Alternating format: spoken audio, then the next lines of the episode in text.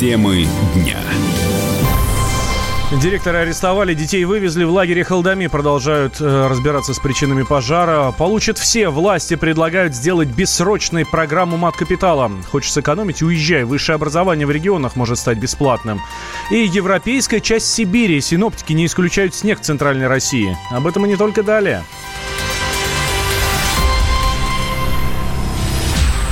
Вы слушаете радио «Комсомольская правда». Мы с вами говорим на главные темы дня. Меня зовут Валентин Алфимов. Здравствуйте. Солнечный районный суд в Хабаровском крае арестовал на два месяца директора лагеря Халдами, где при пожаре погибли трое, э, четверо детей.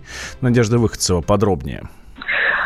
Валентин, добрый день. Сегодня прошли похороны девочки, которая погибла непосредственно в момент пожара в комплексе Халдами в палаточном лагере. А, Санихита по Софи продолжалась около двух часов.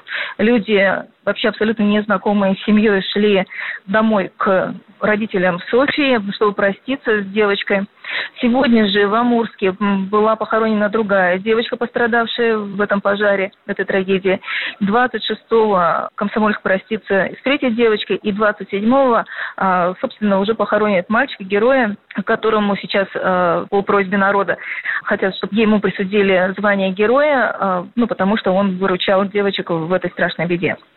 Завод ГНАС а, взял на себя расходы материального характера, помогает в организации а, печальной церемонии а, мэрии Комсомольской, и подробно нам об этом рассказал Иван Лаврентьев, пресс-секретарь мэрии Комсомольска на Амуре. Ну, вот одну девочку будут хоронить завтра 26-го и мальчика 27-го. Девочка из Амурска, ее тоже сегодня похоронили. Дело в том, что там прощание было с 12 до 2, ну, то есть люди как бы приходили, уходили, там тем более потом еще очень сильный дождь пошел, поэтому как бы вот так вот приходили, уходили, и так вот сложно сказать, сколько в общем в целом было людей. На месте трагедии в Халдами, в границах курорта Халдами сейчас введен а, ЧС, и а, в связи с этим а, курорт закрыт. Главная причина введения ЧС была та, что нахождение детей и вожатых на месте трагедии психологами признано как могущее пагубно повлиять на их психику. Поэтому власти пришли к этому мнению. О том, как развивались события, сколько было людей еще вчера и что непосредственно сейчас происходит э, на месте трагедии, нам рассказала Алла Кузнецова, министр образования Хабаровского края. Вчера еще были, э, но принято решение закрывать, поэтому детей раздают, раздают родителям. Лагерь закрыт, да. Вчера было 134, сегодня не знаю.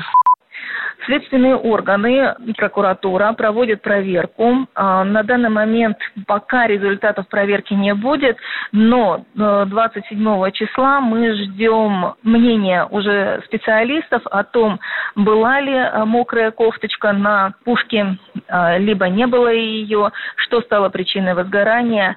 Возможно, даже будет понятно, из какого материала были непосредственно сами палатки, почему сертифицированный материал разрешен разрешенные с ГОСТами МЧС и с МЧС вдруг э, быстро распространяли огонь, э, нисколько не сдерживая сам пожар. Мы ждем 27-го. Эту дату нам назвала руководитель пресс-службы прокуратуры Хабаровского края Валентина Глазова. Пока еще нет, до 27 числа находится группа. Пока еще нет. Да, они работают в Солнечном районе, да.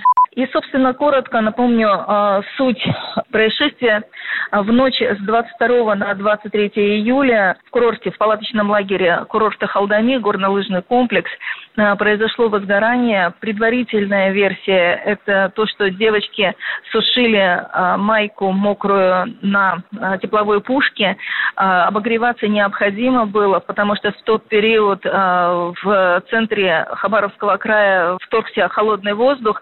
По ночам температура составляла плюс 13, а, днем плюс 18, были осадки, умеренный ветер, и ну, без обогревателя было бы очень сложно находиться детям. И э, в результате 20 из 26 палаток сгорели в палаточном лагере. В непосредственно палаточном лагере на момент трагедии находилось около 180 человек. Пострадали 12 человек, получили ожоги той или иной степени, семеро взрослых, пятеро детей. Одна девочка сразу на месте прям сгорела в палатке.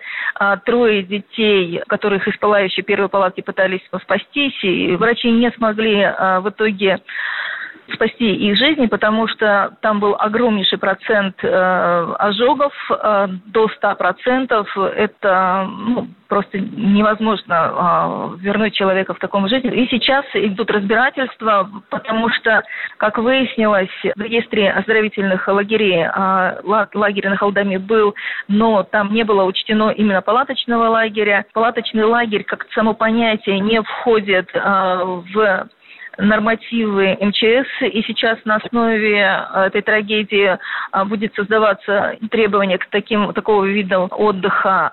А, в принципе, а, возможно, если бы они зарегламентировали свой палаточный лагерь, может быть, сейчас таких бы страшных разбирательств не было, и людям не грозило бы от 7 до 10 лет лишения свободы, если бы ну, все было по правилам. Потому что 44 лагеря в течение этого теплого сезона должно быть, такой есть план. И одновременно с палаточным лагерем в Халдаме действовал, и до 26 числа он должен был действовать, э, лагерь в поселке Верхняя Эконь. Ну, с ним, слава богу, все хорошо. Ну, вот э, трагедия случилась в Халдаме, потому что не были соблюдены именно правила пожарной безопасности. Надежда Выходцева, радио «Комсомольская правда», Хабаровск. В Сибири и на Дальнем Востоке бушуют лесные пожары. Огнем охвачено больше двух миллионов гектаров. По экономическим причинам власти не будут бороться с пожарами в труднодосягаемых районах. Там, где затраты на тушение превышают размер возможного ущерба. Эксперт по противопожарной безопасности Денис Себенцов считает, что к работе нужно подключить добровольческие отряды. Ну, кроме целесообразности экономической, нужно, конечно, принимать во внимание то, что мы все жители планеты Земля, или то, что мы люди, и мы имеем ценности э, как человеческие жизни, которые выше, чем экономические понятия, или как сохранение исторического наследия. Ну, здесь огромный комплекс вопросов.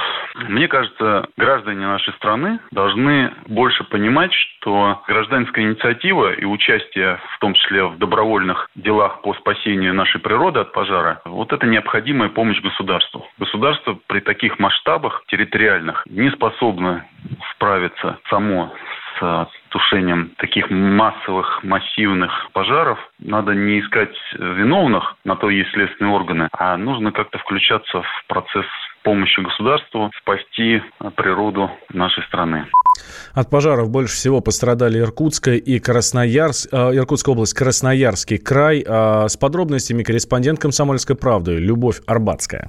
По данным МЧС, на утро 25 июля горит по-прежнему север Иркутской области. Зарегистрировано по данным МЧС 115 природных пожаров. Площадь огромна, почти а, полмиллиона гектаров.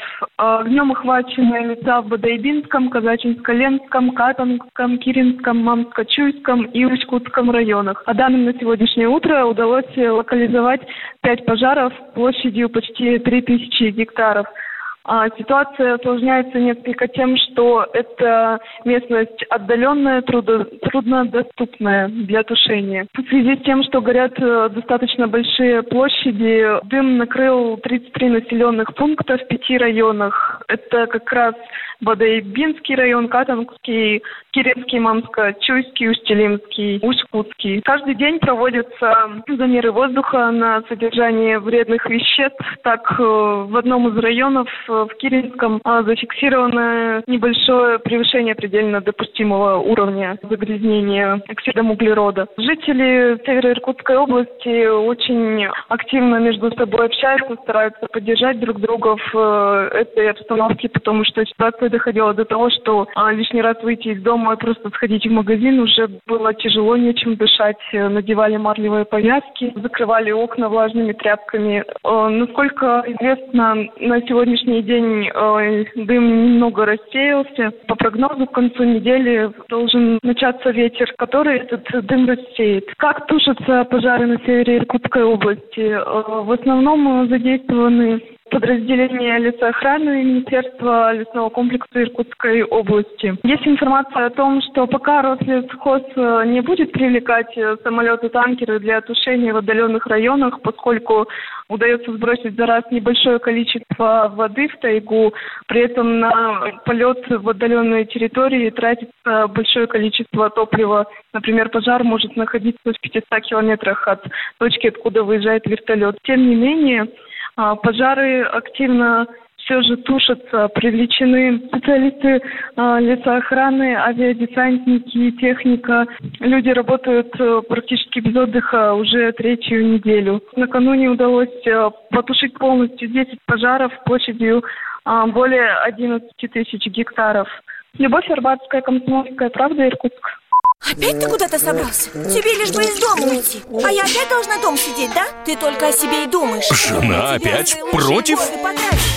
Бери ее с собой на рыбалку. Радио «Комсомольская правда» Вас ждут развлечения для взрослых и детей Призы и подарки Много музыки под открытым небом И, конечно, отличная рыбалка. Встречаемся 3 августа в парк-отеле «Орловский» Приезжай с семьей на рыбалку Радио «Комсомольская правда» Регистрация уже открыта на fish.kp.ru 0+.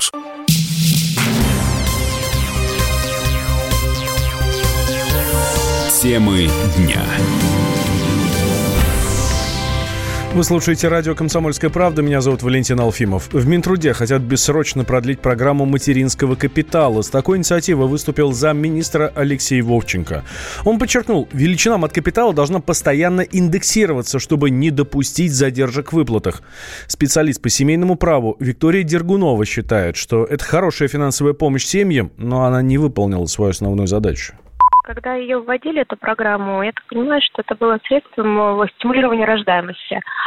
Соответственно, как я понимаю, за годы существования программы, вот если брать демографического какого-то взрыва, не произошло. Поэтому, наверное, вот той конечной цели, которая изначально стояла перед этой программой, достичь не удалось, потому что, если посмотреть демографию, вроде как рождаемость сильно не увеличилась, да, то есть нет таких показателей, которые ожидали. Что касается оставлять людей на постоянной основе или не оставлять, то я думаю, что если говорить именно о демографии, как вот цели введения этой программы, то, наверное, она не решает эту проблему. Но пользоваться это такой программой, я считаю, что нецелесообразно, потому что это существенная материальная поддержка семей с двумя и более детьми. И вне зависимости от того, какие цели базовая программа решала, в принципе, у нас не так много льгот или каких-то других социальных выплат семьям с детьми. А материнский капитал – это все-таки существенная материальная поддержка, да, тем более, что многие в регионах на эти деньги жилье приобретали. Поэтому мне кажется, что это было бы очень здорово, если бы ее сделали бессрочно и просто, в принципе, как определенную социальную выплату, а не программу, да, с определенным сроком действия. Программа материнского капитала действует в России с 2007 года. Ее продлили до конца 2021. Сертификат в размере около 450 э, тысяч рублей выдается за рождение второго или там последующего ребенка в семье. Эти средства можно использовать на улучшение жилищных условий, на образование детей и на пенсию мамы.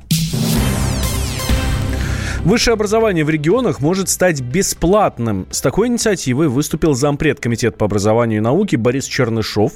А в документе э, предлагается еще увеличить квоты для русскоговорящих иностранцев. Как рассказал автор законопроекта, собственно, сам депутат Борис Чернышов, бесплатное образование повысит привлекательность регионов и поможет бороться с оттоком молодежи.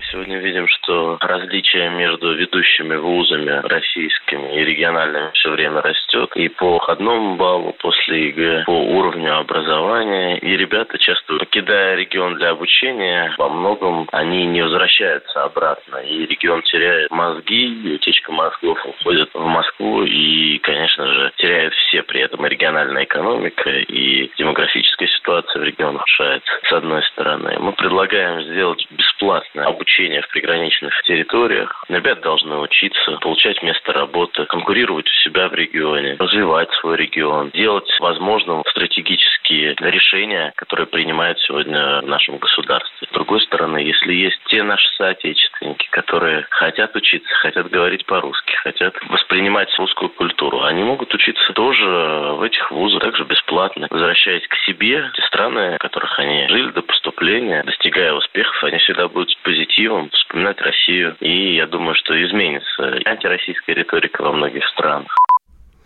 Отток молодых специалистов обусловлен низкими зарплатами и нехваткой рабочих мест в регионах, считает председатель наблюдательного совета Института демографии, миграции и регионального развития Юрий Крупнов подобные инициативы, конечно, должны быть только комплексными. То есть у нас основная проблема, и в том числе, почему люди едут в Москву, и студенты хотят учиться в Москве, потому что в регионах прежде всего нет достойной работы, достойной занятости. Второй момент – это, соответственно, в регионах в связи с деиндустриализацией и серьезными проблемами в развитии науки, прикладной науки в том числе, фактически нету того качества жизни, содержательности жизни, динамизма жизни, который есть в очень больших городах или где-то там в лучших местах за границей. Единственный способ серьезно вот воздействовать образованием на регионы – это решать ситуацию в комплексе. То есть должны быть образовательно-промышленные научные комплексы. И без этого мы никуда не денемся. Не говоря уже о такой простой вещи, что ну, закончат молодые люди на месте, и, соответственно, они в поисках работы все равно куда-то уедут. Если дождутся конца своего еще обучения, они переведутся раньше. Поэтому идея в целом, что как-то использовать образование как инструмент, она правильная, правильная, но в такой несистемном виде, конечно, она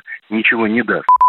Ранее министр науки и высшего образования России Максим Котюков рассказал о планах приема в вузы э, на 2020 год. На бюджетное отделение смогут поступить 57% выпускников российских школ. Опять ты куда-то собрался? Тебе лишь бы из дома уйти. А я опять должна дом сидеть, да? Ты только о себе и думаешь. Жена опять против?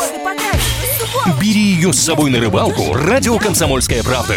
Вас ждут развлечения для взрослых и детей, призы и подарки, много музыки под открытым небом и, конечно, отличная рыбалка. Встречаемся 3 августа в парк отеля «Орловский». Приезжай с семьей на рыбалку «Радио «Комсомольская правда». Регистрация уже открыта на fish.kp.ru. 0+.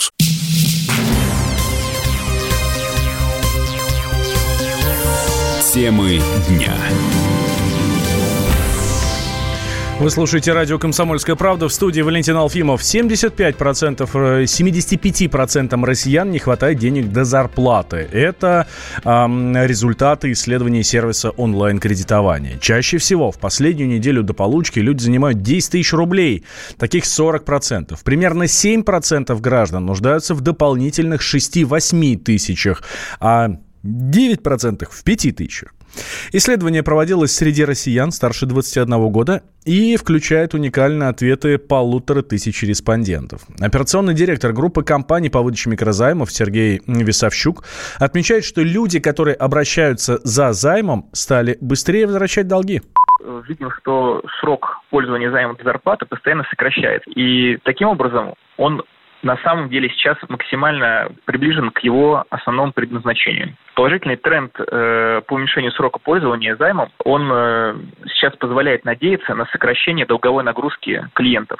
В нашей компании э, средняя сумма займов на текущий момент составляет 8 600 рублей, а максимальная сумма до 30 тысяч рублей. Э, по сравнению с прошлым годом сумма средняя, она выросла на 20%. Это в первую очередь связано с инфляцией, но и есть второй тренд, э, это переориентация компаний на более дешевые и продолжительные по сроку займы до 6 месяцев. Э, даже на такой период, там, до 6 месяцев, люди в среднем берут 25-30 тысяч рублей – при максимально возможной сумме 100 тысяч рублей.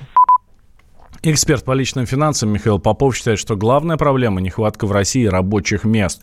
Дело в том, что в России средняя зарплата сама невелика, поэтому 70% населения получают доходы меньше там 30-40 тысяч рублей в месяц. И, естественно, при э, текущем э, уровне цен этой зарплаты недостаточно для нормальной жизни. Поэтому, естественно, здесь никак это не связано с тем, что просто 70% населения не умеет, а, так сказать, сдерживать свои траты или там живет не на средства. Здесь просто не хватает а, прожиточного, или на прожиточный минимум вот, необходимые какие-то траты по питанию, по одежде, по коммунальным деньгам. Поэтому и суммы те, которые называются, от тысячи до десяти тысяч, показывают, что это как раз для малоимущих слоев населения такие суммы действительно являются важными. Потому что, в принципе, там тысяча рублей при нормальном доходе не является большой какой-то суммой. Если семье не хватает тысячи рублей, она об этом говорит, соответственно, ее доходы в районе 15-20 тысяч рублей. И на три человека это допустим, абсолютно недостаточная сумма. Нужен экономический рост в стране, нужны реформы, которые увеличат деловую активность, увеличат производительность и, соответственно, повысят заработную плату для работников. Потому что другие все механизмы, дотации и так далее, это все ведет, наоборот, к еще большему обнищанию народа, еще к общему снижению экономического потенциала страны. Другие все формы какой-то пассивной защиты в виде снижение цен, э, закрепление цен и так далее, это все абсолютно неработающие и деструктивные меры, которые только ухудшат положение Ранее Росстат сообщил, что реально располагаемые доходы россиян в первом полугодии снизились почти на полтора процента в годовом выражении. При этом реальные зарплаты в России за аналогичный период выросли на 1,8%. Европейскую часть России ожидает резкое похолодание и, внимание, мокрый снег – как рассказала главный специалист столичного метеобюро Татьяна Позднякова, на предстоящих выходных северо-восток страны окажется под действием антициклона, который принесет рекордное число осадков северо-восточные районы Европейской России будут находиться в тылу холодного циклона. Там не исключены осадки, видят и мокрого снега в том числе. Сейчас вот такое подобие снега возможен северо-восток Кони и в районе где-то в Воркуты. В Москве в выходные будет хорошая погода. Последний подарок лета для июля месяца. У нас существенных осадков уже не ожидается. Вот этот вот циклон, который нам сейчас постоянно подбрасывает новые и новые порции осадков, он у нас заполняет выполняется, атмосферное давление подрастет. При переменной облачности у нас практически пятница, суббота и начало воскресенья без существенных осадков. Температура довольно высокая. Ночные часы на уровне 16-18 градусов, дневная температура 25, там 28, то есть это даже чуть выше климатической нормы. А вот характер погоды начнет меняться в воскресенье, где-то во второй половине дня. Воздух успеет прогреться градусов до 20-22, а затем пройдут небольшие небольшие дожди, за ними начнется вторжение уже более холодного воздуха. Резкая перемена в погоде произойдет в понедельник. Конец июля будет богат на кардинальную смену температур от 28 градусов аж до 9 градусов в дневное время. По сообщениям синоптиков, на центральную часть России надвигается ультраполярный холод. Подобные аномалии случаются раз в 50, а то и в 100 лет. Опять ты куда-то собрался? Тебе лишь бы из дома уйти. А я опять должна дом сидеть, да? Ты только о себе и думаешь. Жена опять против? Бери ее с собой на рыбалку. Радио «Комсомольская правда» Вас ждут развлечения для взрослых и детей Призы и подарки Много музыки под открытым небом И, конечно, отличная рыбалка. Встречаемся 3 августа в парк-отеле «Орловский» Приезжай с семьей на рыбалку Радио «Комсомольская правда» Регистрация уже открыта на fish.kp.ru Total Plus.